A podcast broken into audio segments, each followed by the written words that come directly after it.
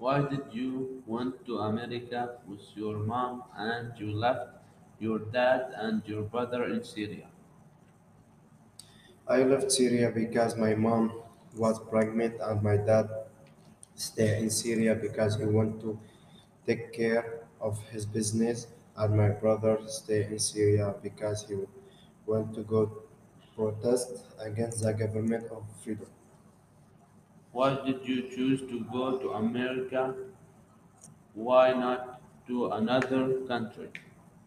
I chose to go to America because my uncle lives in America and he can help us because we don't know anything because we are new in America. Why did you why did everybody look at you when you wore a hijab? They looked at me because American people have phobia of Muslim people. Why Layla, Layla got mad at you?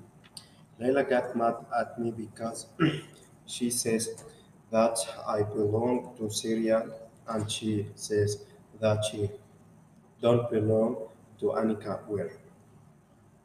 Why did the man start yelling at you when you were on your way to your home?